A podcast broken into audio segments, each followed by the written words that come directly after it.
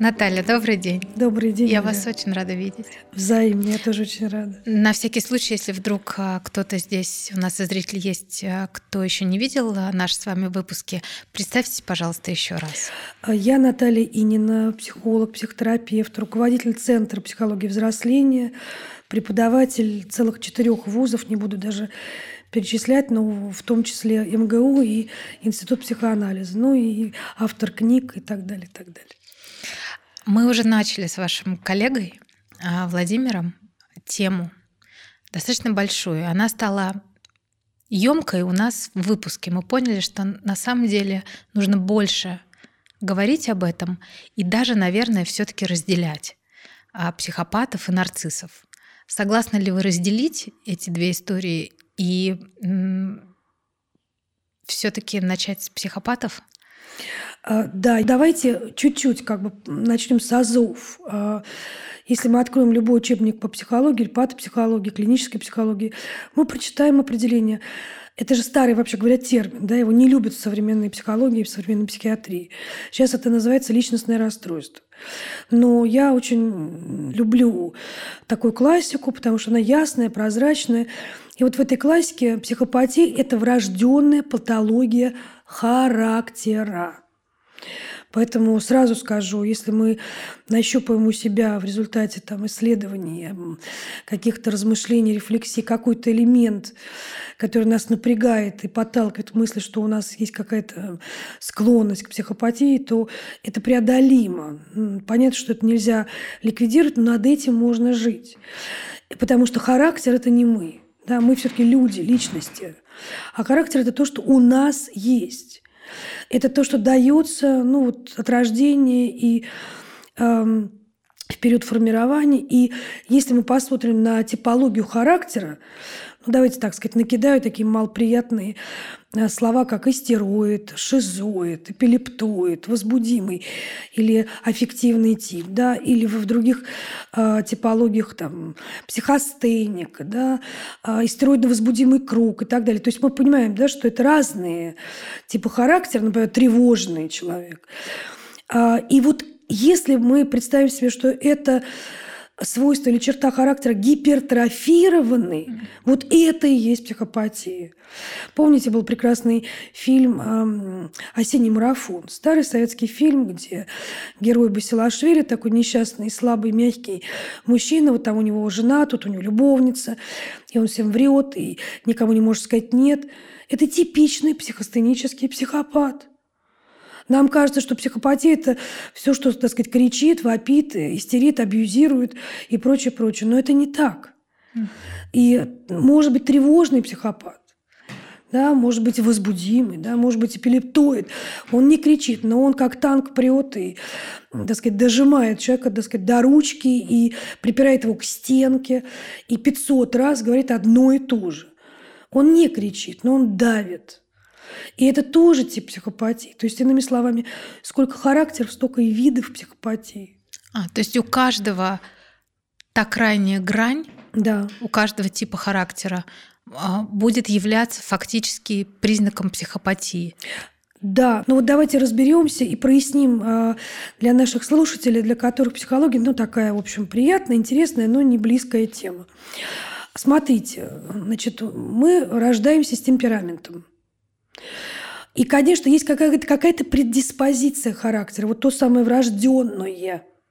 Да, вспомним, да, психопатия врожденная патология характера. Но это некая предиспозиция. Этот ребенок видим, он сложнее, менее управляем, а, как бы он нетипичен. И там можно все откорректировать, но не суть. Это отдельная тема возрастная. Значит, и формируется характер где-то до 16-17 лет. В идеале дальше мы должны двигаться в сторону к личности к, к той внутренней реальности, которая про выборы, про свободу, про ценности, про смыслы, про ответственность. Характеру на это глубоко наплевать. Он эгоцентричен, он группоцентричен, он про себя любимого. А личность всегда про другого. Да? И единица личности – это поступок. Вот это то, куда нам надо двигаться вверх. Это как бы одна карта схемы. Вторая карта схемы. Значит, нормальный характер, да, это, ну, один возбудимый, там, другой более тихий, один напористый, другой более податливый. Ну, как бы разные типажи характера. Значит, если есть некоторая небольшая гипертрофированность каких-то черт, мы это относим к акцентуации характера. То есть это ну, такая некая избыточность. И это все корректируется социально. Человек, так сказать, тоже вполне себе встраивается в жизни, и в семье как-то с ним можно поладить. Но это чуть сложнее, чем в норме. А вот когда мы говорим о психопатии, то это гипертрофированный характер, его слишком много, там совсем нет места той самой личности. Поэтому это человек довольно эгоцентричный. У него всегда, я просто даю сейчас прям критерии психопатии, всегда правы они, он, он сам, и, конечно же, не правы все остальные. Вокруг все дураки, идиоты, и, и, так сказать, ему крупно не повезло. Там, с семьей, со страной, я не знаю, с социумом, с начальником, с супругом, с детьми. То есть всегда э, там проблема, а не тут, не во мне. А третья как бы, проблема состоит в том, что а, он но мы будем потом отдельно погружаться в тему семейных отношений, вообще как выжить э, в отношениях с психопатом. Но я сразу скажу, что у него настолько э, внутреннее чувство уверенности э, в собственной правоте, что как бы он видит мир под только таким углом. И поэтому у него такой опломб, такой напор, такая тотальность что вообще люди вокруг э, разводят руки и думают, может, они не правы. Угу. Может, у них какие-то проблемы. Почему человек так уверен в том, что он говорит или делает, да? Но я сразу сказала, да, вот вспоминая героя осеннего марафона, вот психостыник, да, и там будет проблема тоже отношений, потому что он совершенно не в состоянии говорить «нет». И вот он мнется, врет, выкручивается, и вокруг все несчастные – да? И это тоже, так сказать, такой критерий, потому что, конечно, вокруг психопата люди несчастны. И финальный, так сказать, такой критерий – эти люди, э, если они работают, да, если они социализированы, они все время меняют э, среду. Место работы, э, они переходят из одного места в другое, они нигде не могут задержаться, потому что им очередной раз не повезло с коллегами или руководством. И они ищут то место, где, конечно же, им повезет, но, естественно, такого места нет. Потому что система координат и восприятия вот такое как бы совершенно деформированное и очень далекое от реальности. Это вот для того, чтобы как-то мы вот эту карту-схему да, дали нашим слушателям, и мы понимали бы все, вместе с нашими слушателями и зрителями, что, в общем, психопатия – это ну, действительно некая патология, это не, это не вредность, это, это не отвратительный человек, это ударенный человек, по-своему несчастный человек. Но, но э, можно ли это преодолеть, об этом мы будем говорить дальше. А мы еще говорили про то, что у психопатов а, всегда историчная выгода – то есть, что бы они ни делали, какое бы слово они ни произносили в диалоге, как бы они ни выступали на публику или нет, они всегда будут общаться, потому что им это выгодно, будут показывать ту эмоцию, которая сегодня им выгодна а, и так далее. Это относится ко всем видам психопатов, про которые мы сегодня говорим. Я бы даже сказала шире. Дело в том, что вторичная выгода это, – это не только а, признак психопатии, но и любого невроза на самом деле. Mm. Потому что вторичная выгода, есть даже такое понятие, вторичная выгода невроза. А невроз – это не психопатия. Это фактически мы все немножечко невротики, потому что а, это как бы некоторые искажения восприятия. Да? Невроз – это расщепление психики, когда мы с детских лет – вытесняем проблемы, детские травмы порождают этот процесс вытеснения. И нам, на самом деле, просто страшно посмотреть в правду. Мы привыкаем избегать неприятных тем, каких-то сильных желаний. А мы боимся быть покинутыми, отвергнутыми с детских лет. У психопата другой механизм вторичной выгоды. Он эгоцентрист просто вот до мозга костей. И ему надо удержать эту картину мира, понимаете?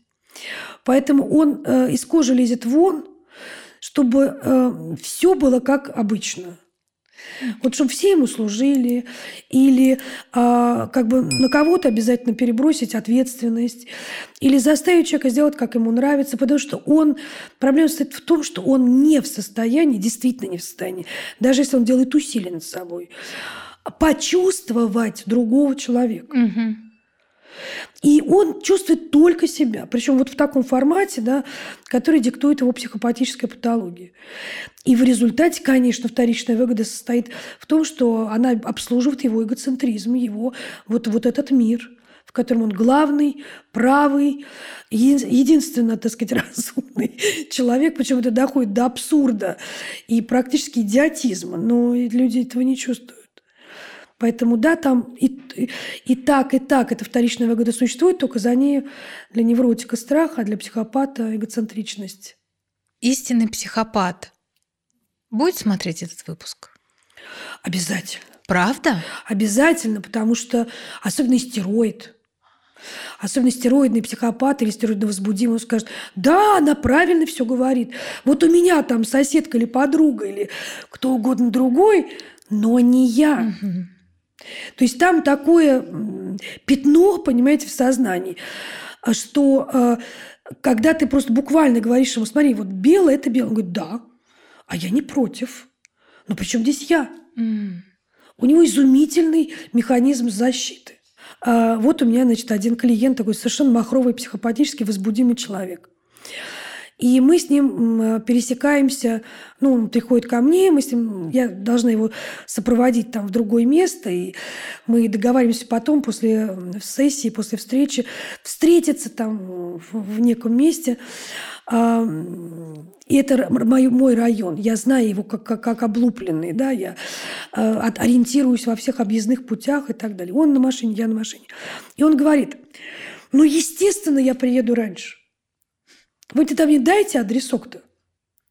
Вот, вот такой банере, как настоящего возбудимого такого сопломба. Да. И я внутренне улыбаюсь, говорю, конечно, я отдам вам адресок. Я прекрасно знаю, что он застрянет в пробке, я-то объеду ее. А, естественно, я приезжаю раньше. Да, и он смотрит, говорит, странно, а что это вы тут делаете? У него в его самосознании даже не возникает зазора – а, вот этой как бы критики, анализа, да, рефлексии, он по-прежнему убежден, что он абсолютно прав, просто это случайность. Mm. Почему я оказалась там раньше него? Да это просто ерунда какая-то. А так бы он, конечно, приехал раньше. У них вообще нету способности это видеть, или это, если они это увидят, они просто разрушатся, ну, прям фактически умрут, если они вдруг узнают – что они не правы. Или это просто как чип, который просто вынут был при рождении, и его некуда писать файл. А, очень хороший тонкий вопрос. Я чуть-чуть как бы начну из-за такта, как говорят музыканты. Вот смотрите, еще один такой, еще одна такая карта-схема, которая всем очень хорошо э, зайдет и поможет ориентироваться. И тогда от этой схемы я оттолкнусь как, как, к ответу на ваш вопрос. Мой учитель, профессор Братус, дает такую схему. Э, очень простая типология. Хороший человек с хорошим характером. Плохой человек с плохим характером. Хороший человек с плохим характером, плохой человек с хорошим характером. Значит, что такое психопат? Это априори человек с плохим характером. Значит, у него два пути. Быть хорошим человеком или плохим человеком. Угу. И вот теперь я, значит, э, начну отвечать. У меня был такой чудный клиент, хороший парень, с тяжелейшей психопатической патологией. Он был чувствительный, такой эмоциональный, такой ну, трогательный по-своему, но чудовищный возбудимый психопат. А, и вся его энергия психопатическая, конечно же, была адресована отцу или там матери, как вариант. Ну, то есть, так как он еще не очень зрелый, он был завязан на родителях, и, в общем, папа был его все. И у него были бесконечные претензии к отцу. Дай денег, помоги там в этом, помоги в том. То есть папа должен был обслуживать все его хотелки. Это совсем была небогатая семья. И папа пытался найти какие-то способы э, как-то его удержать. Но он не понимал, что такое психопатия, что это патология, это сложная ситуация. И он давил его э, ну, такими отказами. Это, кстати, очень типичное э, поведение родителей. Они сочувствуют таким детям. Они их, с одной стороны, как бы опекают, но в какой-то момент они ломаются и отходят в сторону. То есть делают ровно то, чего делать категорически нельзя. Нельзя. Потому что это двойное послание. Я тебя люблю, я тебя бросаю. На каком-то этапе я делаю все, что ты хочешь, потому что мне тебя жалко. Я вижу, как ты мучаешься. Но теперь ты меня достал, и я пошел. Mm. То есть на каком-то этапе я с тобой, а на другом этапе меня у тебя нет. На меня можешь не рассчитывать. То есть это качели. И вот этот тип воспитания вообще очень плохой тип. А у психопатических детей родители неизбежно в, этом, в этих качелях просто потому, что они устают, они болтаются. И этот папа точно так же болтался между «принимаю тебя, и ты меня достал». И когда я стала с этим парнем работать, а я была какой-то энный у него психолог, я поняла, в чем была проблема тех, кто были до меня. А, они все время как бы апеллировали к его человеческим личностным уровням. Они говорили о нравственности, об отношениях, о ценности этих отношений. А я поняла, что там труба, там ничего этого нет, там просто этот уровень не, не работает. Он как бы есть потенциально, но он не работает. Ну и я спустилась на уровень его психопатии и сказала, слушай, ну ты так грубо со своим отцом себя ведешь, что я бы тебе тоже денег не давала. Он очень взбодрился. А вы меня научите?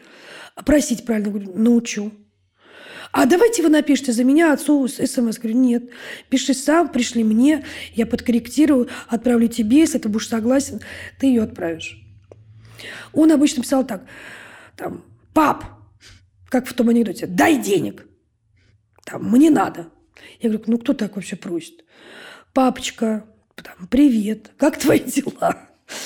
Та-та-та, та-та-та-та. Ты знаешь, у меня там трудная ситуация, мне очень нужно, не мог бы ты помочь?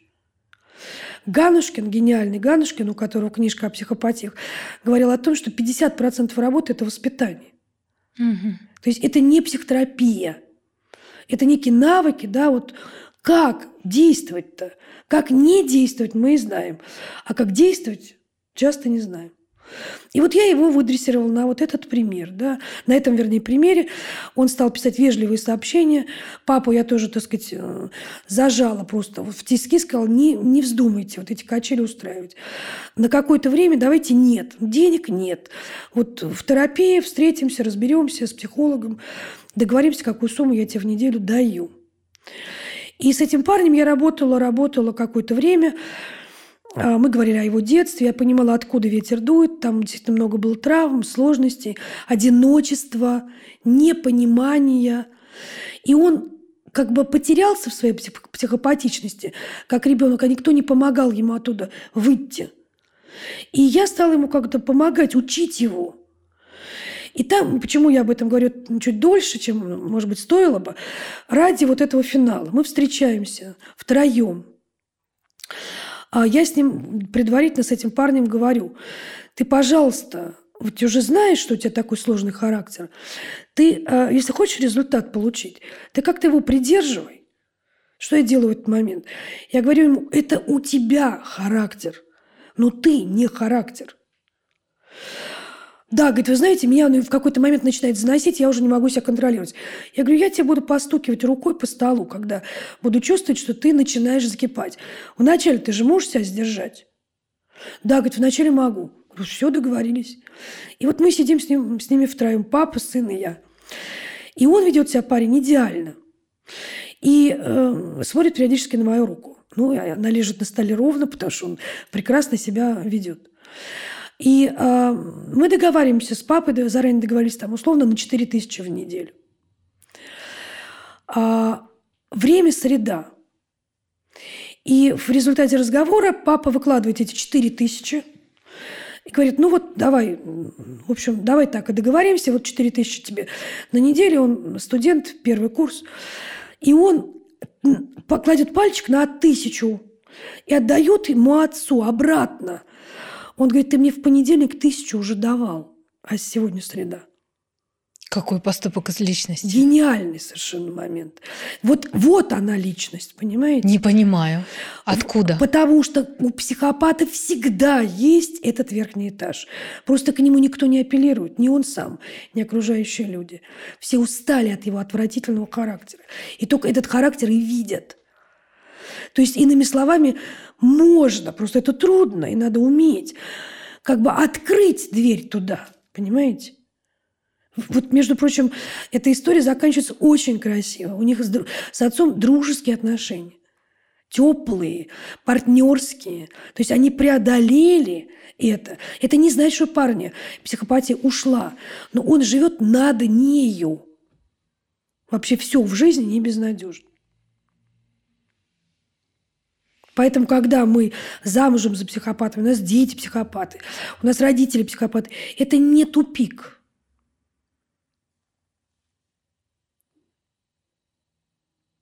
Я вас ошеломила. Да, я, я не помню, чтобы я была в шоке. А в самом приятном а, шоке. И то, что вы мне сейчас говорите, мне, мне просто стало хорошо за всех, кто так или иначе имеет дело с невыносимыми, сложными а, случаями, эмоциями, людьми. Да, это так. А, потому что иначе тогда поставить точку на этих людях очень легко. А я верю в то, что мир не устроен так, что есть кто-то лишний. Мир не может быть устроен так, что кто-то пришел и принес только зло. зло. Конечно. Такого не бывает. Потому что сколько я вижу, сколько во мне добра, Господи, в моей тени, вот если я расту по добру, моя тень растет вместе с... Ну, то есть Конечно. там столько же зла бывает. И я бываю ровно такая агрессивная, как я бываю добрая. Мы дуальная, значит, ну, мир тоже не может быть однозначный. Это не просто дуальность, это всегда иерархичность. Вот если мы зажигаем свечку в темноте, то тьма эту свечку не может погасить. Свет всегда побеждает тьму, всегда. Поэтому если мы ставим внутри себя на, пусть маленькую свечечку, да, вот куча тьмы, маленький такой фитилек, мы выигрываем, потому что мы ее раздуваем, мы ее там, да, подносим к ней еще одну свечку, еще что-то зажигается. И света становится все больше и больше. Хорошо, тогда у меня практический вопрос. Давайте. Вот, допустим, я в какой-нибудь своей подруге обнаружила психопата. И мне не нравятся некоторые ее поступки. Они для меня эгоистичные, очень прямолинейные, никогда не про меня. Получается, и я иногда делаю выбор в то, что, ну, ладно, и бесполезно общаться и не буду. Это отсыл к тому, что вы сказали, что люди очень устают иногда с психопатами. Конечно, да. Значит, получается, это может быть подруга, брат, мама, муж, да, кто угодно. Значит, получается, если я беру трубку и говорю, послушай, со мной надо поступить так и так. Это сделает тебя лучше человеком, и вообще карма тебе принесет добро после этого. И ты получишь что-нибудь, что ты очень хочешь. Но для этого э, иногда нужно просто вот так поступать. Позвонить, приехать, даже когда тебе не хочется это делать. Вот просто так надо, так делают хорошие люди, их больше любят, им больше приходит добра. Это это э, сработает ли, да? Сработает ли этот пример? Замечательный вопрос. Смотрите, давайте противные психологи все говорят, да, но вот давайте разберем. Давайте. Значит, вот если мы исходим из такого посыла, что психопатические патологии ровно их столько, сколько характеров. Но вот если, например, у нас шизоидный психопат, то это идеальный подход, потому что вы даете ему инструкцию.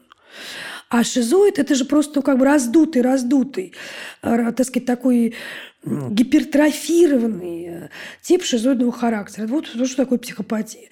Ну, вот такие, знаете, как бы совершенно такие почти аутисты. Вот они э, сами в себе все время. Угу. И э, известно, что с шизоидом надо общаться языком инструкций. А нельзя сказать мужу шизоиду, э, там, я хочу в кино. Он скажет, ну, понятно, она хочет кино. И что? Это ничего не значит. А она говорит, ага, я ведь ему сказал, что я хочу в кино. А вот он меня не любит, потому что не купил билеты, невнимателен. Не а он ничего не понял. Если бы она ему сказала, я хочу в кино, и ты должен меня туда сводить через два дня в такой-то кинотеатр, на такой-то сеанс, на такой фильм, фильм, он все бы сделал. Mm. У меня была смешная история с одной подругой, у которой муж, ну, такой реальный шизоидный психопат. Он ученый, доктор наук, он все. Сидит он за компьютером, решает какую-то задачу. Она ему говорит, «Э, Миш, я в душ, посмотри, пожалуйста, картошку на плите. Она выходит из душа через 10 минут, все в дыму, он сидит за компьютером, картошка уже сгорела и продолжает гореть. Она говорит, Миш, я же тебя просила. Он говорит, я посмотрел. Она на плите. Она на плите. Что сказал, то он и сделал. Посмотрел, вышел на кухню, посмотрел. Она на плите. Все, пошел дальше. То есть там правда нету... У него нет этой экстраполяции. То есть если бы она сказала, Миш, выйди через три с половиной минуты, перемешай ее под крышкой там, а через пять подойди, выключи – все было бы исполнено. Это учитывая интеллект ученого. А, совершенно верно. То есть там правда а нету? Нет связок. У шизоида нет связок. А какие шизоиды? Как они выглядят? Как их узнать? Ну вот, ну, вот такие яркие черты шизоида. Ну, какие? понимаете, такой немножко паганель или такой брутальный а, аутистический человек, там как бы может уйти. Это вот этот характер либо психостенический, либо такой стенический. То есть, ну, как бы вы сразу поймете, что это люди в себе Угу. Это внутренний мир огромный, бесконечный. И, строго говоря, из этого внутреннего мира он выглядывает к тебе и говорит, а, чё? А, ну ладно. И он не очень с тобой. И не очень в социуме, да? Например, за, за столом он поставит к себе все, что едят все. Например, сливочное масло. Потому что а, оно ему нужно. Я так делаю. Посмотрите Нет. тест на характер. Может быть, там латентный шизоид, а вы просто про него ничего не знаете. А его надо любить. Просто все, что на столе, это мое. Вот. А это очень типично для шизоидного человека. Не потому, что он эгоцентрист, потому что он индивидуалист. Да. И вот эта индивидуалистичность его, вот как ключевая черта и ключевое свойство, оно и диктует э, вот все его поведение, реакции. И поэтому надо не громче говорить ему, громче, четче. И вот тогда вы говорите, вообще надо делать так и так. У меня был друг э, шизоид, я, он мне все время поздравлял с днем рождения в марте, хотя у меня э, в 31 января день рождения. В марте говорит, слушай, у меня к тебе подарок там, я, давай мы встретимся. И я ему как-то сказала, ты знаешь, мне очень приятно будет, если ты меня будешь поздравлять плюс-минус неделя. Можешь люфтить там, в две недели. Нормально. Но в марте не надо меня поздравлять с днем рождения. Это странно. Он говорит, хорошо, что ты сказала.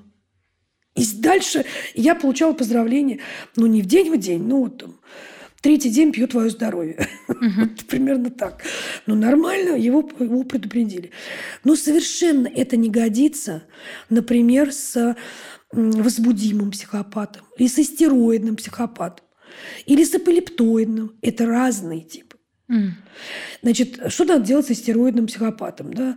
Там, вы говорите, ты знаешь, всегда надо начинать с похвалы. Ты знаешь, мне было очень приятно, когда ты тогда мне там позвонила, приехала, там так меня поддержал. То есть якорить плюсовой такой опыт, да. И вот сейчас было бы здорово, если бы ты повторила вот то, что ты сделала тогда. Мне это очень нужно. А как выглядят эпилептоиды а, в жизни? Какие и у них? Да, он такой, знаете, трактор, бульдозер, такой каток. Он едет, едет, едет, он 20 раз тебе позвонит, 30 раз что-нибудь одно и то же скажет. И скажет, ну я на всякий случай еще раз хочу тебе напомнить, что вот не забудь, пожалуйста, ты, у тебя уже все, ты уже всюду все записал, у тебя уже в голове только и, говор... только и звучит его просьба но он хочет докрутить, он такой зануда. Причем в нем такая энергия сильная. Вот это эпилептоид. Он, так сказать, кстати, эпилептоид, если, кстати, у, у нас с вами, да, у кого-то есть эпилептоидная черта, никогда не реагируйте сразу. Вас что-то разозлило, что-то там зацепило. Всегда будет ответ по внешне обвиняющему типу. Ты дурак, не просто дурак. И ты мне это признаешь. А эпилептоид, он... Э, не просто контролирует, он хочет, чтобы ты делала, как он считает. Угу. Не общие правила, да, там, не надо сорить, а как я сказал, вот так и делай. Это очень жесткое эгоцентричное давление. Такая тирания, да? Тиран... Вот, вот тут абьюз. Вот тут вот этот, так сказать, тиранический, да, так сказать, такой деструктивно давящий партнер, да, который дожимает и дожимает. Вот так мы воспринимаем психопатов. Вот, важное вот, уточнение. Вот. Это один из немногих, э, один из многих типов да. психопатии, в котором мы видим тиранию, абьюз да. и контроль. Да. Другие виды психопатии выглядят по-другому. Могут вообще не иметь этих э, черт. Да, совершенно верно. И когда мы читаем про психопатов, и я слышу это регулярно, например, там психопатический супруг, э, который или супруга, э, три часа разговора, четыре часа в ночи. Нет, ты мне ответь, нет, ты мне скажи, нет, объясни, нет, давай еще раз. Я не понимаю. И уже это, понимаете, вот, это, вот она созависимость mm-hmm. где. И вот эта бедная женщина, она думает, господи, я сознаюсь, в чем хочет. Да, только отстань. Только отстань ты от меня, ради бога. Дай мне поспать, мне завтра вставать рано утром на работу, детей собирать в школу. Вот, вот она, картинка, которая воспринимается как бы э, вот, вот она психопатическая да. картина. Вот, вот только такая и все. А она не только такая. Потому что стероидный психопат будет себя совершенно по-другому вести. Но доводить они будут каждого, кто с ними живет. Безусловно. Безусловно. Это такая животная манера поведения. Ну, такая эгоцентрическая, да, все-таки живо, животных не хочется обижать. А, ну да. Они совершенно по-другому. Они милосердные, терпеливые. Это такая эгоцентрическая манера поведения, кстати говоря, подростки. Вот если мы берем такой как бы жесткий подростковый тяжелый период, угу. который, как правило, дети перерастают. Да. Но они же невыносимы, понимаете? Я вот за себя говорю, да. я была невыносимым подростком, мне кажется. И вот это, э, если как бы мы говорим о подростковом этапе развития, да, э, который преодолевается в ситуации развития и формирования, то психопат застревает в этом mm. этапе, и вот он так и живет. То есть после, потому что вы сказали, что характер развивается до 17, а потом в идеальном в варианте ситуации, да. мы уходим в личность. То есть мы начинаем образно думать, что деньги воровать нехорошо, обижать друга, предавать его нехорошо и так далее. То мы есть думаем о другом. Да, мы думаем да. о другом человеке. Да. И соединяемся своими зеркальными нейронами с ним. Ну, то есть да. можем представить, как нам будет больно, если нас обидят и поэтому мы не обидим. Это уход в личность, правильно? Да, безусловно. А если у тебя нету зеркального нейрона, то ты искренне вообще не можешь представить, что такое если ты его обидишь, что тебе вернется. То есть закона кармы в голове психопата нету. Нет, конечно. Ну, понимаете, она как бы, его как бы нет, но он все-таки потенциально это все-таки есть. Да? Про эту свечечку вспомним. Да. Да, когда мы говорим про зеркальные нейроны, понимаете, здесь тоже не такой тупик, вот как, угу. как представляет э, обыватель. Дело в том, что ну, как бы мозг – это психофизиология, да, это, ну, вообще, так сказать, некие, условно говоря, такие э, тропинки, по которым бежит импульс. Да? И в этом плане, если мы формируем какой-то навык поведенческий или какой-то способ мышления, то у нас формируются эти новые тропинки в мозгу. Лурия, как э, гений нейропсихологии, да, вот, практически основатель отечественной нейропсихологии, он показывал, он делал такие фантастические эксперименты. Первым он показал, мировая фигура, абсолютно мировая величина, он показал, что буквально после, это после Второй мировой войны, ранения, да, контузия, а, какие-то тяжелейшие травмы, реальные физические мозга, которые вырубают какие-то части мозга, угу. и функции, которые теряются, берут на себя соседние структуры мозга. То есть уровень пластичности и психики, и физиологии, и психофизиологии, он фантастический. То есть человек действительно божественное существо. Ну, просто мы забыли об этом, понимаете? Мы как да. бы совершенно потеряли с этим всякую связь. Можно уже переходить как раз к тому, что происходит между да, психопатом и тем, кто рядом с ним. Если мы меняемся, если, например, мы вышли замуж за психопата, это же тоже как бы случайно не бывает. Мы же выбираем себе психопатов не, не на ровном месте. Не потому, что у него такие красивые глаза и такой дивный голос. Да. А подсознательно мы себе ищем психопата. Потому что в нас есть программа быть жертвой. Мы созависимы как бы априорно. Потому что нормальная там, девушка с отсутствием созависимости внутри, да, не жертва психологическая, она при первом же столкновении с психопатом, при первом же, вот, э, понимаете, какая там у него синяя эта борода, что-то какая-то пчена синяя, как в той сказке. Да. Что-то тут не то. Пойду-ка я к нормальному мужчине, у которого черная, рыжая, русая борода. Ну, не надо мне синих бород, так сказать, вот этих вот... Даже э, на уровне... Интуиции. Да, она вот... уйбежит. Угу. А созависимая жертва скажет, о, какая у него синяя борода, и какой он бедненький, я ему помогу. И со мной он станет нормальным, брюнетом или блондином, он не будет больше синей бородой. И я спасу его. Он такой, на самом деле, прекрасный. Просто вот эта синяя борода мешает ему быть прекрасным. Она прямо идет в пасть ко льву. Потом он говорит, как? Куда? Как я тут оказалась? Ну, дорогая моя, тебя все твое бессознание туда вело. Да. Потому что была предиспозиция, была определенная семейная ситуация. Я даже, знаете, что замечаю по опыту? Я 12 лет в терапии, и пришла в терапию без запроса, но я была точно созависимая миллион, миллион триллионов процентов, и меня привлекали только и при этом, знаете, что странно? У меня такой характер был, что я себя и в обиды не давала. Поэтому я все время страдала. Мне нужен был какой-нибудь совершенно не, не, нереальный по адекватности человек, но при этом у меня такой характер, что я себя очень любила. И поэтому это был вечный диссонанс. Конечно. Потому что вроде и пошел ты нафиг, и страдаешь. Другого, потому что не надо. Потому что мне кажется, что ту эмоцию, которую созависимой девочке дарит, похожий вот такой абьюзивно психопатический человек, а искренне, как созависимый, думаю, что такой эмоции Совершенно верно. Никогда больше не будет. И это наркотик. Ты им вот это, это сильнее, чем дофамин, это да. сильнее, чем сахар. Да. Ты искренне считаешь, что вот никто не знает про любовь, а ты знаешь, потому что ты ее испытываешь. И когда тебе говорят, да нет, семейная не жизнь это совершенно другое. Ты думаешь, ну тогда я вообще не хочу семейной жизни, раз она другая. Потому что вы Пресная никто не такая, знаете скучная, да. про страсть и любовь.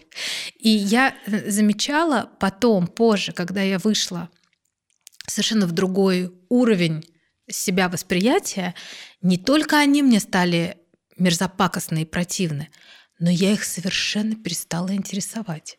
Даже да. если в компании мы сидим, и я вижу явно какого-то такого человека, кто любит э, жертв, я ему соверш... Он даже меня не видит. Да, да. И он мне также объектив... э, зеркально противен. Это работает с двух сторон. Конечно. Это всегда обоюдоострая вещь, невербальная, очень на тонком уровне. Э, вот эти энергии э, резонируют. Потому что, понимаете, это действительно очень трудно даже верифицировать, потому что а, вот, ну, условно, девушка красивая, образованная, там, хорошо говорит, ну, у нее на лбу не написано, что она Понимаете, как бы, как сказала одна клиентка моя, сосиска в тесте. Она говорит, я говорит, просто сосиска в тесте, меня все едят. Да, она же не транслирует на сознательном уровне, да. но это настолько сильно иррадиирует на каком-то бессознательном уровне, вот Юнг с его коллективным бессознательным, да, вот с этим энергетическим, если хотите, полем, в котором все это работает. Что действительно, вот э, даже как бы уходить можно, уйти можно от темы а, связи психопатии, психопатического мужчины и жертвенной женщины. Я дам очень жесткий пример, такой тоже архетипический. Девочка изнасилованная, будет все время подвергаться насилию да. всю жизнь. она, это не про психопатов, понимаете, это буквально физическое насилие. То есть она на каком-то тонком уровне а, буквально транслирует вот этот опыт страдальческий, жуткий, а, жертвы, да, унижения а, и, и на самом деле как будто открытые ворота. Я знаю это в практике у меня немало вот так сказать таких клиентов, которые пережили насилие в детстве и по жизни буквально их э, все время кто-то на них нападал э, где угодно. Такого у нормальной женщины просто не бывает. То есть это действительно очень э, тонкая связь. И вот, э, чтобы, так сказать, не, не, мрачности тут не нагонять, да, сразу хочу сказать, стало быть, если мы внутри себя развязываем, как вы правильно говорите, этот узел, то мы развязываем узел в обе стороны. Не мы не реагируем на этих психопатических людей, не они на нас не реагируют. Потому что мы как бы говорим, со мной у тебя ничего, парень, не получится. Поэтому не трать свое время. Мы, вы здесь затронули такую важную тему. У нас был вопрос от подписчицы. Правда ли существуют энергии, которыми кто-то питается? Ну, я могу сказать, что психопат – это чистый вампир. По одной простой причине. А, ну, если мы понимаем, что человек все-таки не только биосоциокультурное существо, но еще существо духовное. И в науке Виктор Франкл первым, так сказать, да, в поле психологии, не единственный, кстати говоря, да и Юнг об этом сплошь и рядом писал в своих работах. Понимаете, то есть немало блистательных мирового уровня психологов говорили об этом аспекте духовном. То есть что это значит? Да? Мы как бы открыты вот этим тонким каким-то реальностям, да, вот этим тонким пространством. И если бы повернуться в сторону к религии, любой формы религии есть нижний мир, верхний мир, да, и человеческий мир такой срединный мир. Стал быть, мы можем туда как бы быть открыты или туда быть открыты, но будет наивно полагать, что мы никуда не открыты. Угу. Значит, если мы имеем характер эгоцентрический, жесткий, да, там такой э, потребительский, установка такая, что люди вокруг меня мне должны, они меня обеспечивают, да, они функции, а не личности, то куда я развернут-то? Ясно, что, так сказать, не в светлую сторону. Значит, э, но при этом, если мы посмотрим там, в любую историю религии, там, почитаем Мерчелиада, например, или любого другого историка, мы увидим, что вот тот мир, я даже сейчас не беру классические мировые религии, но тот мир пуст, угу. там ничего нет. Там как бы ты ничем не питаешься, да. И в этом плане как бы эти люди, как, знаете, голодные звери. Им надо все время где-то подцепить да, эту энергию жизни – где они ее подцепляют? У другого человека. Да, если нет внутри, ты берешь извне. Конечно, ты все время подсасываешь. И я, я знаю, мне клиенты очень часто это описывают. Пока она условно, или он условно, да, психопатический член семьи, не доведет кого-то из нас до слез и до истерики, не они не успо- могут успокоиться. Угу. Это статистическая, как бы просто, вот понимаете, множественность. Это, это, это я часто слышу. Потому что в этот момент... Да, они что-то получают. Они получают вот эту ложку еды. Да, совершенно верно. Ну, как бы, иными словами, так можно сказать психологически. Он на меня среагировал. Все. Я успокоился. У меня есть эмоции, да, э, внимание. Да, да, совершенно верно. Кто из, из э, современных либо известных личностей, либо в кино какие-то типажи. Типажи. Кто это? Вот такой прямо. Я понимаю, что вы не делали э, им личную тестирования. Но ну, это давайте вещь. предположим, да. Ну, давайте так, давайте дам просто, так сказать, очень нейтральные, чтобы никого не подставлять, модельные как бы образы. Классический такой истероидный вариант женский – это или Настасья Филипповна Достоевского, либо Скарлетт Ухара, угу. унесенных ветром, да. То есть вот эти женщины, да. которые как бы все время вот в своих каких-то фантазиях, желаниях, да, вот они что-то хотят, все время какую-то бесконечную возгонку внутреннюю осуществляют. И не могут встретиться с человеком. Помните, как Скарлетт Помню, Бухара да. с этим э, э, Рэдом Батлером не может как бы просто быть вместе. Она где-то все время там, в своих империях, каком-то этом дурацком Эшли, который она себе придумала на самом деле. А вот он реальный человек, да, любит ее и живет с ней, там, рожает с ней ребенка. Она не с ним. Она все время ускользает. Да. Или Настасья Филипповна, которая все время, вот так сказать, ну там еще и возбудимость, конечно, присутствует, возгоняет, возгоняет, возгоняет, возгоняет, и деньги швыряет в огонь, чтобы все тут ахнули, охнули. И идет там, значит, закинув там, не знаю, руки э, э, за голову там куда-то с этим Рогожиным, значит, кутить. То есть это, ну, страстная, такая совершенно неуправляемая эмоция. А мужчина? А, мужчина. Ну, на самом деле, очень многие актеры стероидные, такие, понимаете, ну, если не психопаты, то акцентуанты, потому что быть все время на сцене угу. и хотеть все время э, ну, как бы, понимаете, вот он входит в аудиторию, все должны на него посмотреть, все да. должны обернуться. Да. И если ты не посмотрел, ты враг номер один. И мы можем, овладев этими чертами и свойствами, подчинить их задачам личности. Вы представляете, два шизоида сидят. Или два эпилептоида, вот мы с вами. Бу-бу-бу-бу-бу-бу-бу-бу. Не было бы такого диалога. Угу. Совершенно очевидно, что у нас с вами обязательно какие-то там две стероидные компоненты. Значит, прекрасно, они же служат нашим личностным задачам. Когда я прихожу, провожу онлайн-мастерскую, офлайн вернее, вот приходит там, условно, 30 человек. У меня была такая группа, ни одного стероида. Это катастрофа просто. То есть нету вот этой живости вот этой? То есть зануды? Вот они сидят молча, понимаете, думают, работают, и никто не реагирует. Я говорю своей стероидной части, говорю, ну все, твой звездный час. Тебе придется два дня отдуваться. К концу первого дня она мне говорит уже, я больше не могу. Я говорю, придется, детка. Все, тут нет стероидов. И, как правило, когда в группе там 2-3 стероида, все, дело сделано. Они реагируют, они там зажигают, они как бы, ну, как актеры, понимаете? Они закручивают эту энергию группы. Значит, это, это можно починить себе, конечно. А, вот почему я раньше переживала все, что мне что-то больше всех надо. Когда лекцию, например, слушаешь, я все время хотела быть в диалоге. Но мне правда, я не понимала, мне казалось, что это страшное неуважение аудитории который просто послушно слушает. Но, Но одновременное облегчение атмосферы в аудитории, потому что есть вот эти замечательные, а, так сказать, слушающие, да, которые активно участвуют и дают эту энергию в группе, и тогда эпилептоидный какой-нибудь интеллектуальный а, такой инженерный мозг а, думает, хорошо спросила, это надо запомнить, она хорошо ответила, хорошо, запишем. То есть, понимаете, каждая черта, как бы, она имеет ценность.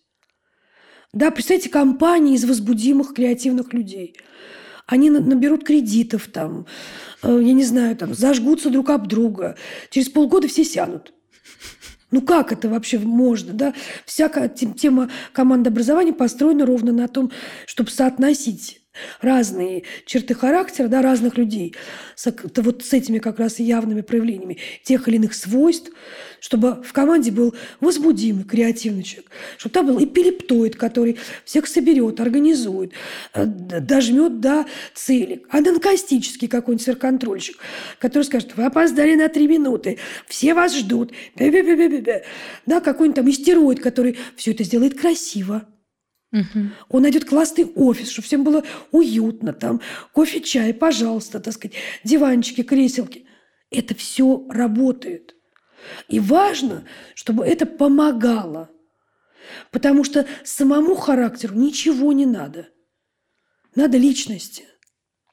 Понимаете, расти надо личности, развиваться надо личности, умнеть там, познавать надо личности. Характер – это просто инструмент. Если мы в характере, все, пиша пропало. Мы просто сидим в претензии, в обидках, да, вот этих, так сказать, трудностях, и ничего не происходит. Какие дети вырастают у психопатов? Ужасная тема, ужасная. Это, это как правило, дети с переломленным хребтом. То есть это как правило, э, ну, в зависимости, конечно, тоже от какой-то предиспозиции, генетики, мамы там, или папы, какого-то не психопатического. Но, как правило, конечно, это люди с очень ударенной самооценкой. Угу. Это, как правило, тяжелые невротики. Потому что а, я, я работала же с такими людьми, у которых родители психопаты, или мать, или отец, или оба. А, это чувство абсолютной небезопасности в жизни. То есть ты всегда получишь подых, когда не ждешь. Вот чем страшна психопатия? Она бьет, когда другой расслаблен. Угу. Это вот, вот э, к вопросу о вампиризме, кстати говоря, потому что когда другой расслаблен, его можно так мощно пробить и столько забрать, угу. что столько не заберешь, когда человек сгруппирован. Да. И в этом плане, конечно, дети э, психопатов и э, супруги психопатов – это тяжелые невротики, то есть это люди боящиеся, тревожные, с заниженной самооценкой, с э, чувством как бы опасности все время везде, там, даже где ее нет. Это не значит, что они не могут быть успешными. Просто очень важно, чтобы они как бы нашли свою нишу, своих людей, да, и, но им надо помогать. Потому что, ну вот я помню, как на одной лекции одна студентка, магистра, взрослая женщина, я когда рассказывала про психопатов, она прям буквально, я видела у нее глаза на мокром месте, она задала вопрос, а что делать с детьми, когда ты вроде бы не должен ронять авторитет отца, а отец такой возбудимый, эпилептоидный, психопатический, просто монстр, угу. да, который говорит детям, ты идиот, там, угу. ты дурак, ты ничего не можешь, ничего не сможешь, у тебя ничего не получится. Вот такой, да, ну давай, докажи что-то, кто ты такой. То есть жуткий такой абьюз, обесценивание. И она говорит, вы знаете, у меня действительно вопрос, а, а что делать-то? Я вот мама, я в ужасе, потому что он же их уничтожает. А как бы мне сказать, вот, что твой папа чокнутый на всю голову, да? Да. А как вообще тут быть-то в этой ситуации? И я и тогда сказала то, что я вот э, и сейчас бы хотела сказать. Я говорю, да, говорите с детьми. Не надо говорить им, ну, на самом деле твой папа хороший, просто. Ничего подобного. Э, ребенок чувствует вранье. Он и вас не будет уважать, потому что он будет считать, что вы его предаете, что вы в коалиции вот с, с отцом, который такой тиран. Я говорю, говорите просто правильно, говорите, папа, когда так делает, он не в себе, у него проблемы с характером. То есть сделайте зазор. И фактически вот та самая типология, да, по брату все. Человек ну, как бы у нас, у нас самом деле вопрос хороший. А какой он человек, хороший или плохой? Потому что характер-то у него плохой. Mm. И если, а, в общем, вы попали, как бы, как говорится, как кур во щип, да, и вы живете с плохим человеком, еще и с психопатом, то вам не повезло. И вашим детям не повезло. Тогда надо говорить им прямо, как бы, давай, э, двигай, терпи, а потом двигай. А если папа хороший, а у него жуткий характер, тогда надо говорить, ты знаешь, на самом деле, папа, смотри, как человек, он вот и то делает, и то, и то. Но вот с характером ему, конечно, дико не повезло. Поэтому старайся не подставляться. И не будь, э, и не формируй себя такой характер. То есть надо детям отвечать аккуратно, с учетом их возраста, но правду. И вот эту сложную правду. Потому что дети не, не дураки. Нет. Понимаете, они все понимают. Сердцем понимают, интуитивно понимают, глубинно, эмоционально понимают. А мы им даем как бы вот эту сложную, интеллектуальную, как бы понятийную реальность, да, которую им придется освоить раньше, к сожалению, чем обычному ребенку, который освоит это там, ну, в браке. Но это дети взрослые, понимаете, они раньше взрослеют, чем другие. И Почему там нужна обязательно помощь психолога? Угу. Потому что там будет раненость внутреннего ребенка. Очень сильная. И тогда эти дети могут уйти в созависимость. Потому что внутренний ребенок будет ранен, беспомощен, уязвим, и он будет жаждать любви и поддержки. И они будут искать в других вот той самой любви и поддержки любой ценой. И тогда это тоже путь в созависимость. Потому что бессознательно они будут пытаться как бы добрать что-то, вот, чего им не дал отец, да, ну или мать, и расшибаться в лепешку, чтобы это получить. Это тоже форма созависимости. Но это, если мы говорим про терапию и такого взрослого, который был ребенком а, родителей психопатов а, в терапии, то здесь хорошие результаты, правда? Безусловно.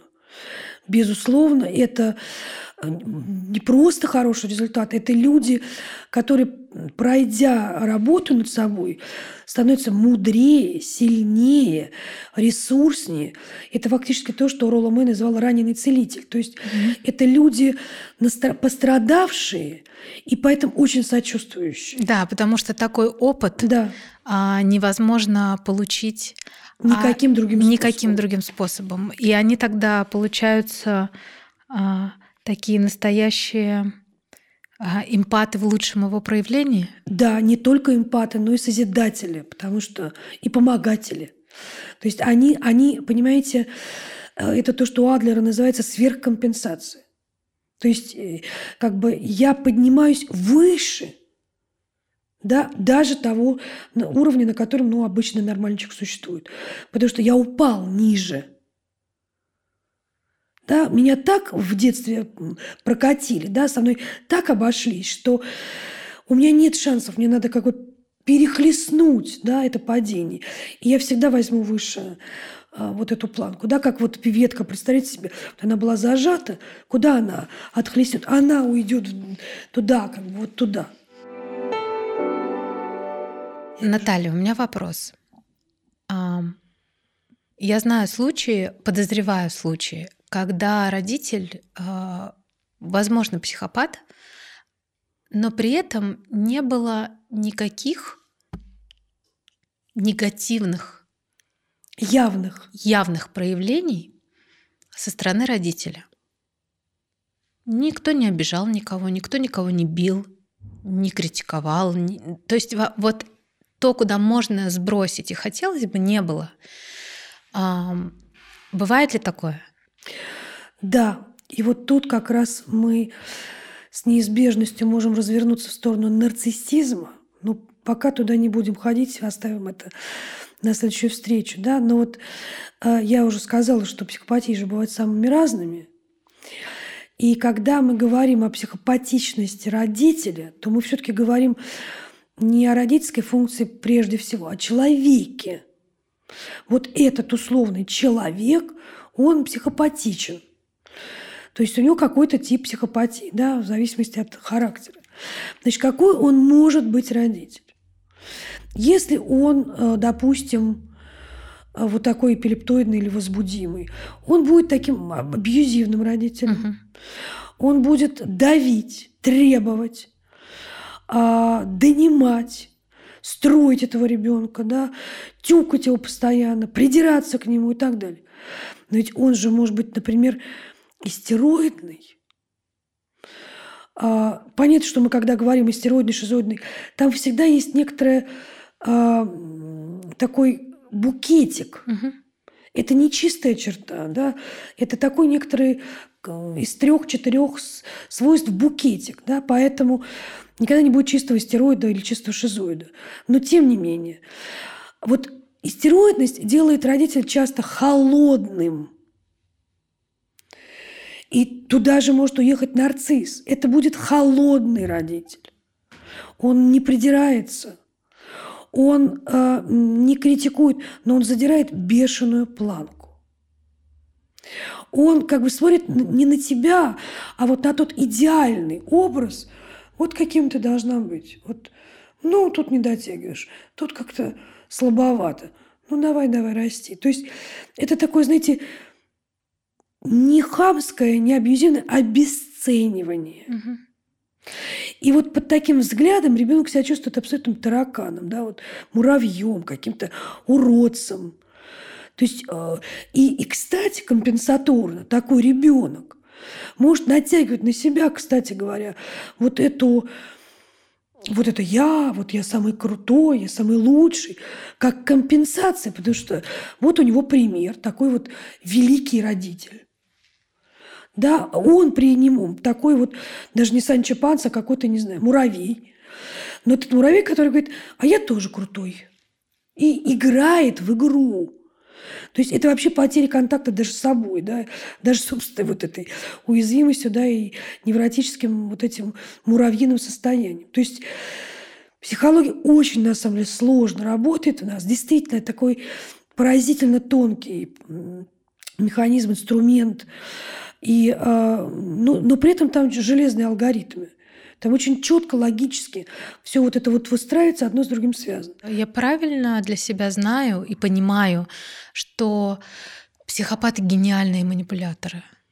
Не все. А, не все. Истероиды. Угу. Истероиды виртуозы манипуляции. То есть так, как будет манипулировать истероид, ну это просто можно книжки писать. Никто так не сможет. Он игрок, он он, есть такое понятие синтонность, гиперчувствительность. То есть а, она увидит, как вот женщина снимает волосок с пиджака мужчины, но они не муж женой, значит, они в отношениях. Вот он это, вот она то. То есть это филигранная восприимчивость. Почему актеры, как правило, истероиды? Потому что им надо вот такую тончайшую сонастройку с образом осуществить. А никто, кроме астероида, не просто не сможет сделать. Угу. И вот такой психопатический человек, он будет разыгрывать шахматную партию такой сложности, что Карпов и Каспаров отдыхают, угу. понимаете? И при этом все будут играть по, по правилам вот этого человека, и, и все будут страдать Потому что будет такая вот многоходовочка раскручиваться, что никто ничего не будет понимать. И вот, кстати, очень важную тему мы затронули, я на нее вышла, вот я еще об этом не говорила. Почему так трудно рядом с психопатом? Дело в том, что э, когда мы имеем дело с нормальным человеком, то мы э, пытаемся как бы какую-то каузальность, причинно-следственную связь выстроить. Если он это, то я то. Если я то, то он все. То есть если А, то Б, понимаете? Если Б, то С. То есть какая-то логика развития событий существует. Угу. И наш мозг, наша сознательная часть, она как бы обрабатывает вот эту логику, да, и мы понимаем, что если мы там не виделись с подругой неделю, а у нее трудная ситуация, надо позвонить. Потому что, ну как-то, даже если я там в замоте или у меня у самой трудный период, ну как-то правильно это. Вот в чем трудность психопата? Там нет логики. Угу. Из-за того, что он а, эгоцентричен, из-за того, что он весь мир закручивает вокруг себя. Там логика ломается. Когда психопат, например, такой агрессивный говорит, умной, интеллектуальной там, женщине, которая преподаватель, да ты просто дура, ты ничего не соображаешь. Он говорит с такой уверенностью в себе, что она начинает в это верить. Дело в том, что был такой гениальный психолог Милтон Эриксон. И он э, вошел в историю психологии тем, что он придумал недирективный гипноз. Да, я в нем работаю. Это же да. вы тоже, по-моему, да? Ну, э, мы все Применяете, в нем работаем. Да? Значит, что это такое? Да, это, ну, как бы легкий транс. Ну, вот медитация, да, такой легкий транс. Один из приемов Милтона Эриксона который он использовал, чтобы ввести э, пациента вот это некоторое трансовое состояние, назывался метод путаницы. Ну, например, вот он делает какую-то демонстративную там, сессию, его смотрят э, люди, и он вызывает кого-то на сцену, и этот человек выходит к нему, и он идет к нему навстречу, так сказать, всем своим телом, показывает, что вот я с тобой, и то вот хоп, и наклоняется, завязывает э, на ботинке шнурок. Это нелогичное поведение. Угу. И этот человек, которому он весь туда был повернут, и вдруг хоп, и поломал логику поведения, коммуникации, он в трансе. Почему? Угу. Потому что сознательная часть нашей психики ломается и выключается в ситуации нелогичности. Потому что она каузальна, она цепочки вот эти причинно-следственные выстраивает. И ей важно, чтобы логичным было поведение. Значит, когда психопат, он не Эриксон и не психотерапевт, но он владеет этим э, инструментом просто от природы. Он ломает логику, потому что его эгоцентризм. Ему, этому эгоцентризму наплевать на вашу логику. У него своя. И когда этот психопат всеми говорит, ты дура, там, ты вообще, не знаю, э, неудачник, еще что-нибудь, еще что-нибудь, это абсолютно абсурдно, потому что ситуация не такова. Но это дается с таким опломбом и самоуверенностью, что тот другой впадает в транс. Его сознание выключается. Оно как бы говорит, ну это же бред. А раз это бред, то я не понимаю, что тут мне делать. Да, я не могу понять, что будет дальше. И я вижу жен психопатов, они находятся перманентно в трансе. Они ничего не соображают. И с ним можно делать все, что угодно. И поэтому даже когда мы понимаем, что мы в трансе, мы уже не в трансе. Mm. Мы понимаем, ага, тут просто слом логики. Он просто путает карты. Ты возвращаешь психику обратно. Да, ты возвращаешь свое сознание на место. Как это интересно. Да. То есть как только мы видим, что на что-то задело и зацепило в реакции другого человека, если мы вспомним наш с вами разговор и скажем так, я сейчас впала в транс. Да. Психика обратно ответкой вернется да, на рельс. Совершенно верно. Потому что вы называете вещи своими именами. Вы говорите, это просто путаница. И я в эту игру не играю. У меня была клиентка, которая была в, в очень тяжелых отношениях с таким совершенно мощным психопатическим партнером. И он все время вот так себя и примерно и вел. И когда она стала работать над собой, да, почему она пришла в каком-то дико разрушенном состоянии, совершенно вот транс там просто вот mm-hmm. размазанное, такое, понимаете, какое-то желе без воли, без личности, а, истерзанный абсолютно. И вот мы постепенно, постепенно стали с ней а, работать, как бы собирать ее. И она говорит, вы знаете, так интересно, он утром, говорит, мы встаем, и вот он начинает меня кидать этими манипуляциями и агрессивными выпадами. Я говорит, отойду в сторону, они тут падают, падают, рядом падают. И он мне говорит, почему каша, а не сырники? Я ему, если, говорит, раньше, я говорила, ой, ты же не сказал, как же так, действительно, почему же? Тут, говорит, я ему говорю, потому что каша, а не сырники. Хочешь сырники, завтра будут тебе сырники. И она говорит, я чувствовала, как он начинает злиться. Потому что игра меняется. И он уже не ведущий в игре. Через какое-то время она пережила этот период, он неизбежен. Его вот этой э, взбешенности, да, попытки вернуть все назад, да, превратить ее опять вот в эту вот жертву, птичку-невеличку, которая мечется между сырниками кашей. И вдруг он говорит ей, ну ладно, дай телефон психиатра. О. Вот так, угу. понимаете? И вот это как раз тема, которая в психологии называется системные отношения. То есть в системе один меняется, и вся система меняется.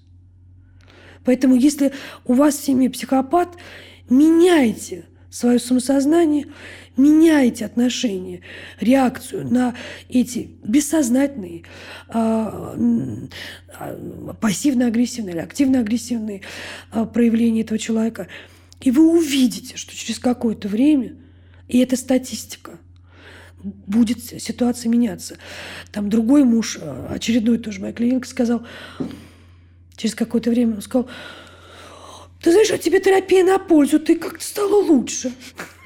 То есть она перестала реагировать, и она стала иррадировать здоровую какую-то энергию, здоровое поведение, здоровую реакцию. Ему стало легче. Даже нездоровый человек видит да, здоровую да, реакцию да. и тянется к ней да. как к чему-то дисциплинированному. Нормальному, Нормально. да. Как бы в, тому, в чем есть радость, совместность, созидание, творчество, потому что не весь же он в психопатии, помните? Но это касается, да. мне кажется, вообще даже не только психопатов. Конечно. Как только женщина идет в терапию, вся система меняется, даже Конечно. если в ней нет ни одного психопата. Ну, потому что часто... И она легче просто меняется, да, и лучше. Да. Мамы еще часто мне говорят, что, Оль, к какому детскому психологу пойти? Я говорю, ни один детский психолог не возьмет ребенка, он сначала берет родителя и, и смотрит, кто красками на белом ватмане нарисовал. Я говорю, это родитель делает. Поэтому маму чаще всего берут, папу, маму, а иногда у меня были случаи, когда до ребенка не дошли. Конечно. Потому что конечно. родитель меняется. И ребенок успокаивается. И ребенок сразу успокаивается. Не надо его водить к психологу, вы себя сначала отведите. Совершенно правильно. И вообще с женщиной, да, чаще вот это зарождение и жизни, и всего, и даже жизни новой в терапии чаще всего начинается с женщины, правильно ведь? Правильно, потому что она, она, понимаете, более эмоциональна, более глубинна, более интуитивна. И она, на самом деле, сложнее. Да. И в этом плане у нее больше возможностей, да, проработав себя, как бы освоив свой внутренний мир, так выстроить пространство в семье, чтобы каждому было какое-то свое место, и она умеет, так сказать, научается, вернее, разводить напряжение там, детей, мужа. И, конечно, безусловно, муж, даже у меня много таких историй, муж приходит вслед за женой, ему надо меньше помощи. Да.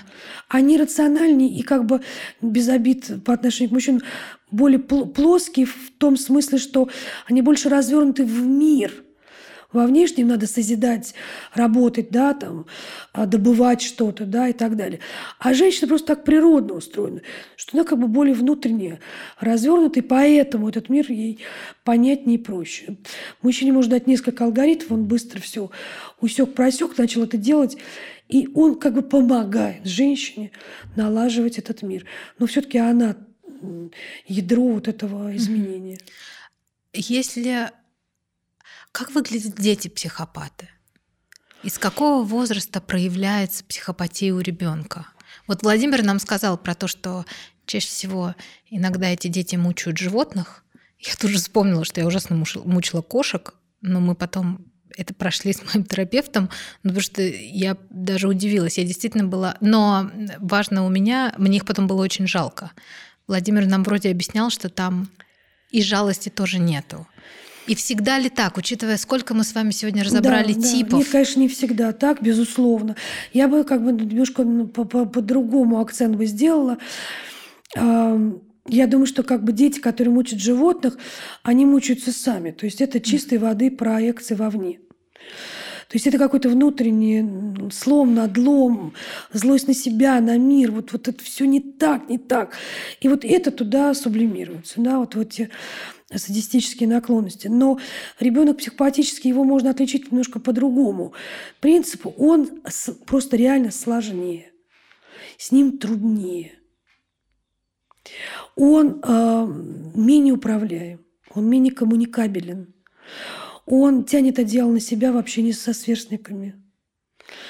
А, или, если, например, какой-нибудь э, психостенический, психопатический да, ребенок, он более как бы закрыт, вот он обидчив и такой бука, понимаете? То есть там всегда бьется, удар идет как бы по коммуникации. А, с коммуникацией проблемы, потому что он действительно, это ребенок не очень чувствует других, и он не понимает, как себя вести. Ему довольно трудно это объяснить. Но это так хорошо корректируется. И если мы замечаем ребенка вот такого сложного, срочно к детскому психологу, к нейропсихологу, к детскому психологу, понимаете, я точно могу сказать, что когда мы видим психопатов, это люди, в которых огромный потенциал.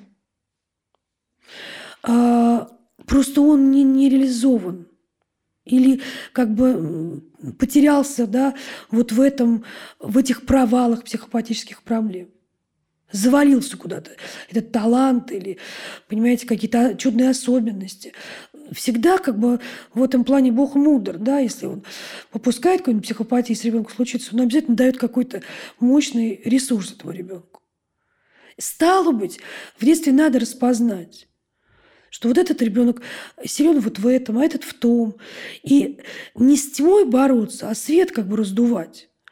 А, так сказать, как бы научать его просто ну, каким-то навыкам, инструментам, а, социализации, коммуникации, там, работы со своими какими-то эмоциями. Я помню, как у меня был сын маленький, такой мальчик был эмоциональный, Первый класс закончили, вот он мрачный такой, мрачный, мрачный.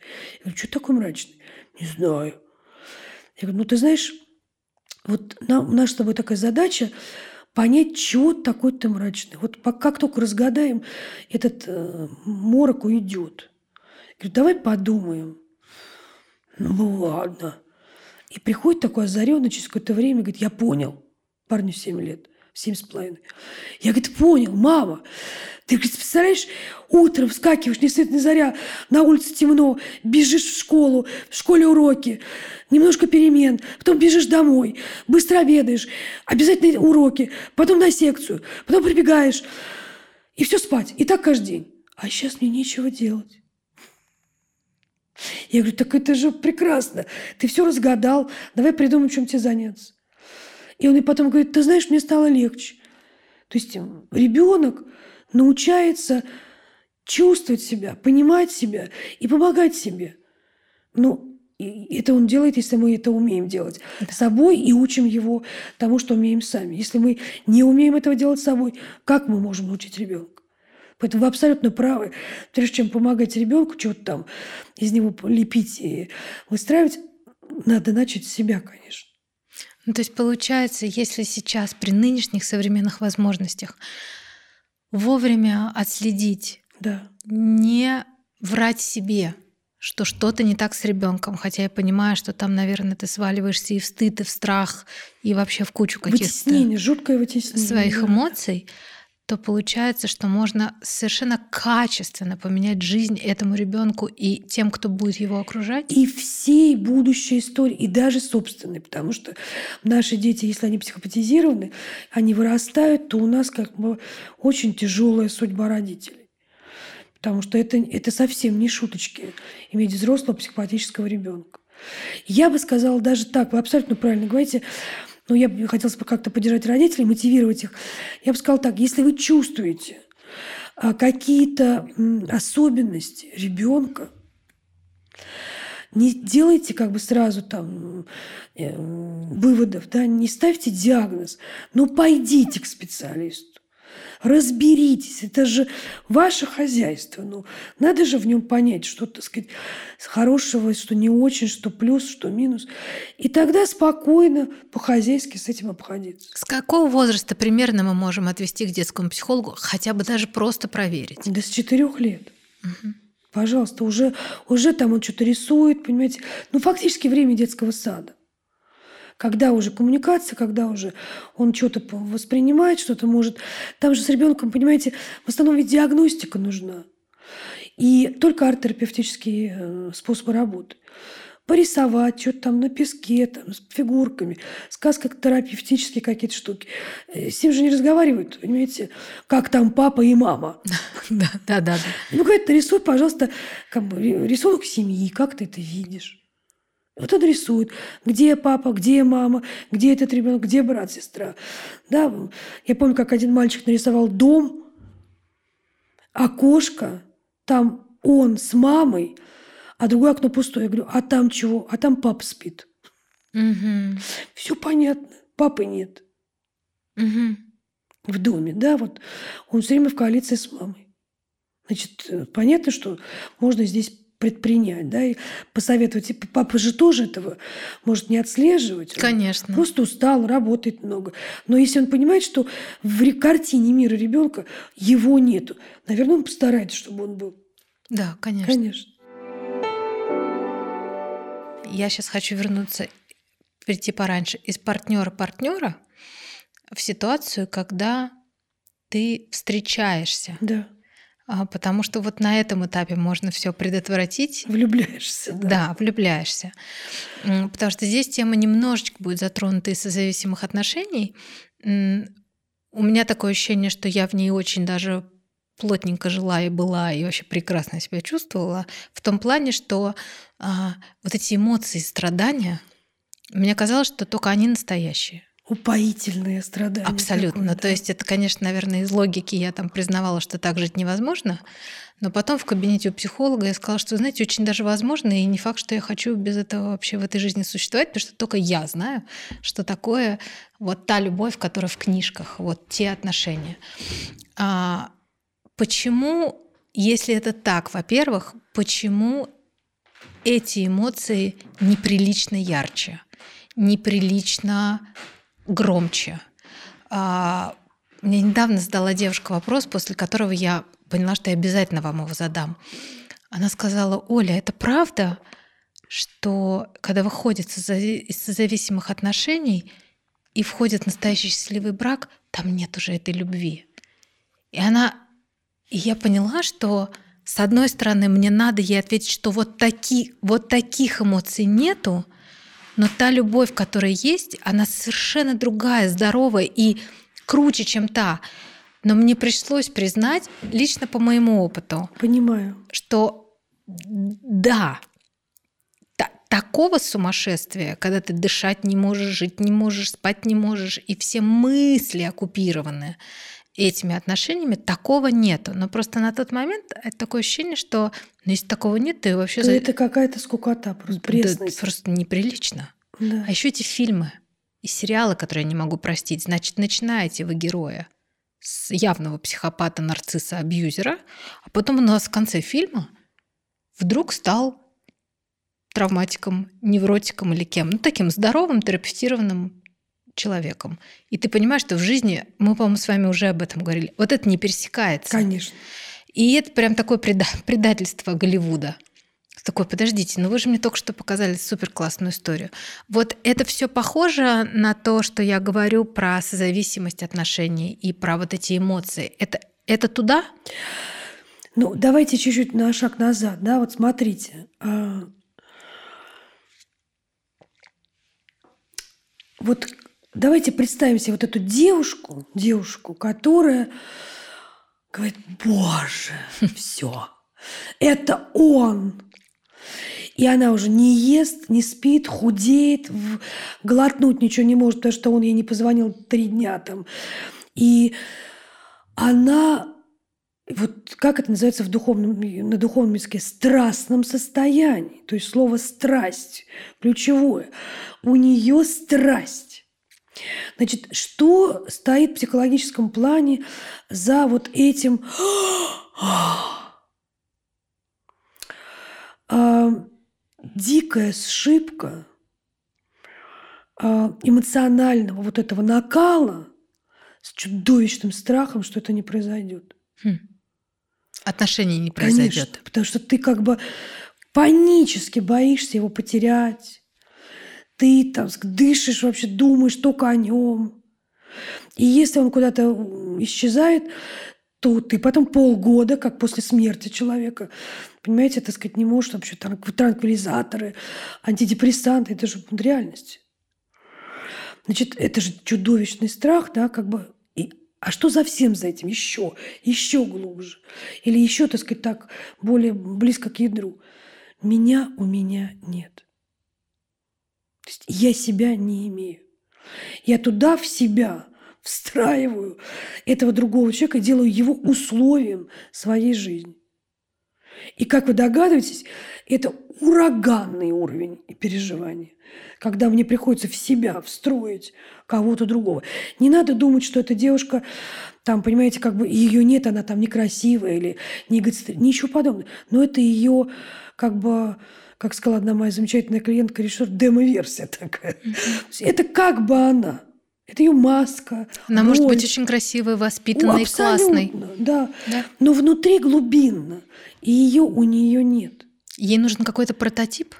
Ей нужен кто-то, кто ради кого она будет жить, кем она будет жить, да, кем она будет дышать. И это и, ну, это и есть природа созависимости. Да, как бы мне... То есть не просто он нужен как он, а и его там, кстати, тоже нет, как вы догадываетесь. Потому что представьте себе на секундочку себя условием жизни другого. Это же жуть. То есть она живет, потому что я существую. Но уровень ответственности неподъемный. Неподъемной. И уровень нагрузки неподъемный. То есть я должен все время как-то вот, вот ее подразумевать. А, поэтому только психопат и сваривает эту ответственность, которой у него и нету. Конечно, легко. И он прекрасен для такой девушки. Нормальный мужчина он говорит, слушай, это, это перебор для меня, я не могу так. Ты, ты как бы дышишь мной, а, дай воздуха. Я просто с ребятами хочу посидеть там, поиграть, а ты мне названишь 15 раз там за час. Слушай, дай дышать. Как ты меня не любишь, и я без тебя. Но что за всем за этим? Вот это... Почему так, почему вы говорите правильную вещь? Вот это чувство. То есть я есть. Но это как у алкоголика. Я есть на 15 минут. Или у наркомана. Это квази есть. И вот это чувство, конечно, не испытывает здоровой нормальной женщина, потому что она-то у себя есть. И она-то хочет себе просто партнера. Она хочет другого. Я есть, и ты есть. И когда ты куда-то уезжаешь, я не трясусь в обмороке, что ты меня там бросишь, не приедешь. И ты должен позвонить два раза, два раза, так сказать, за час, а желательно там, не знаю, не, говорить со мной непрерывно по телефону, потому что иначе мне без тебя одиноко. Ей любовь пресна. Угу. Потому что она не понимает, что такое любовь. Она себя не любит, потому что ее у себя нет. нет. И поэтому она находится в страстном состоянии вот этой внутренней какой-то пустоты, в которую что-то попадает, становится условием ее жизни. И это на самом деле такая внутренняя драматургия, такой Шекспир. Но это не имеет отношения к жизни.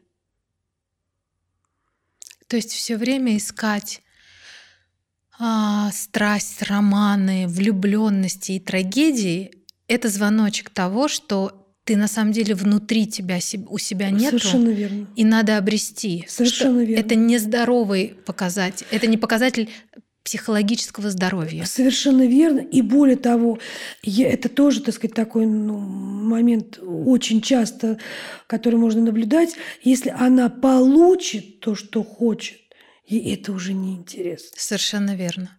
Понимаете? А потому что ей нужна вот эта возгонка, понимаете? Вот, вот это вот просто страстное, какой-то винт. И это уже зависимость. Это прям вот такая зависимость, которая на самом деле по природе близка к наркоманической, да, алкоголической, любой другой. Как бы я не могу без этого.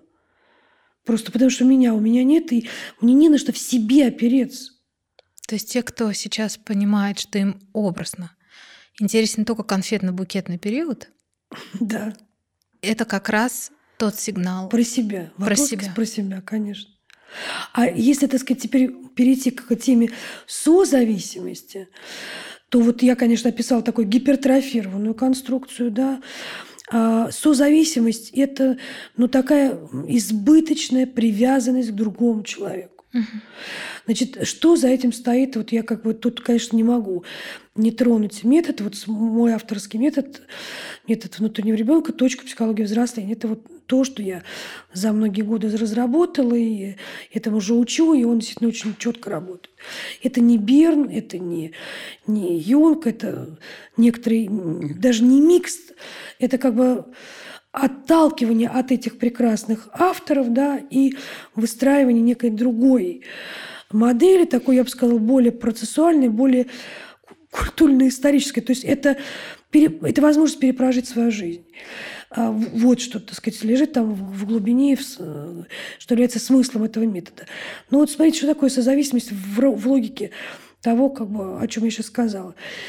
Это а, несчастный ребенок по каким-то причинам, сейчас мы не будем детализировать, который очень хочет получить то, чего не получил в детстве.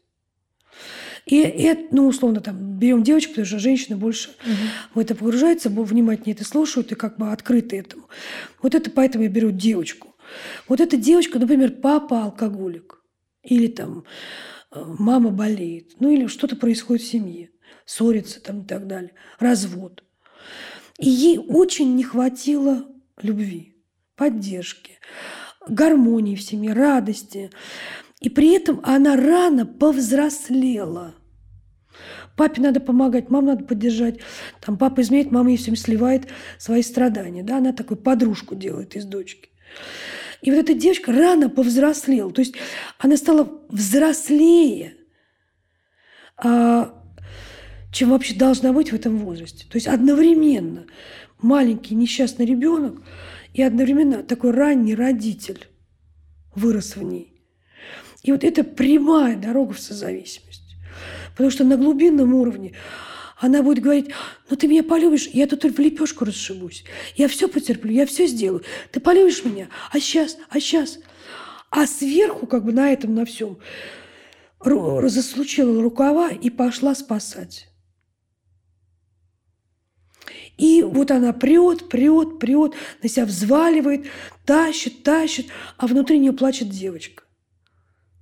Вот это классика вот этих созависимых э, женщин, которые служат муж, муж, муж мужу, служат детям, служат каким-нибудь психопатическим родителям, кому угодно. Они вообще такие служебные существа.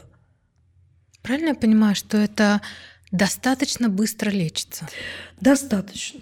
И это точно лечится. Это точно, точно но лечится. я говорю даже про... Ну, для меня просто год в терапии – это просто ничто.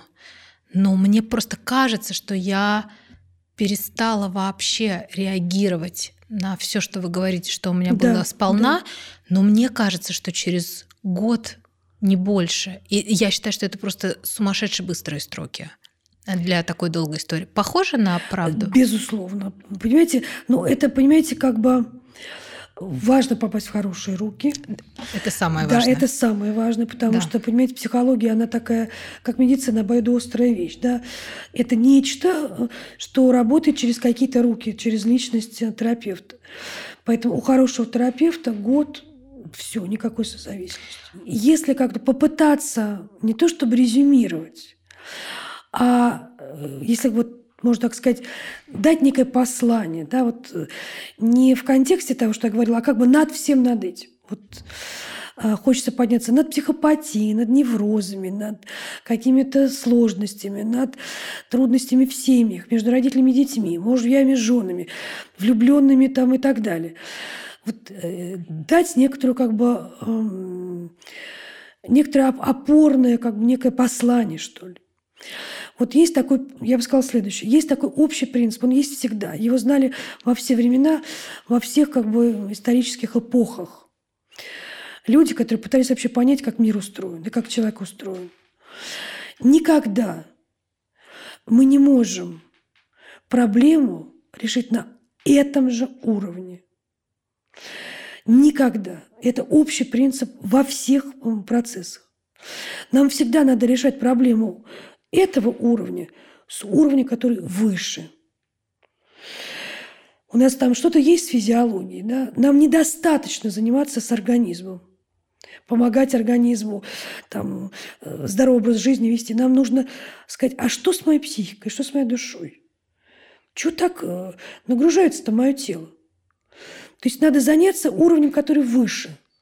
И с этого более высокого уровня, ниже лежащий уровень он как бы снимается, разрешается. Куда быстрее, куда эффективнее. Есть другой уровень не только души, но и духа. И с того уровня, понимаете, просто каскадно, как водопадом, понимаете, решаются все эти уровни внизу. И поэтому, если мы решаем проблему психопатии, никогда не решайте на уровне инструментов – что делать, как сказать. Вот вам надо это знать, да? Как, как надо иметь вилку и нож, чтобы красиво съесть э, там, какой-нибудь продукт. Но этого никогда не будет достаточно. Всегда берите выше. Всегда идите как бы сверху. И тогда вы почувствуете, что у вас есть очень много энергии, сил, которые дает вам ваш дух, ваша душа, чтобы вы могли работать с психикой, соответственно, с психопатиями, с характерами, сложностями коммуникации и так далее. А, вот последнее, как бы, что к этому хочется добавить, это я недавно для себя сформулировала, я просто вот теперь совершенно четко понимаю, что так оно и работает. И это не психопатическое утверждение вот этой самоуверенности, да, психопат. Это как бы выстраданное, опытное, профессиональное понимание. А когда мы говорим психика, психика, психика, да, вот э, мы эту психику и так, и сяк, и наперекосяк, но психика – это инструмент нашей души. Душа – это не психика. Душа живая, да, это какая-то часть нас, которая развернута к духу, это, понимаете, как бы та любовь, дружба, теплота, совместность, которая нас всех объединяет. Душа в душу живем, а не психика в психику.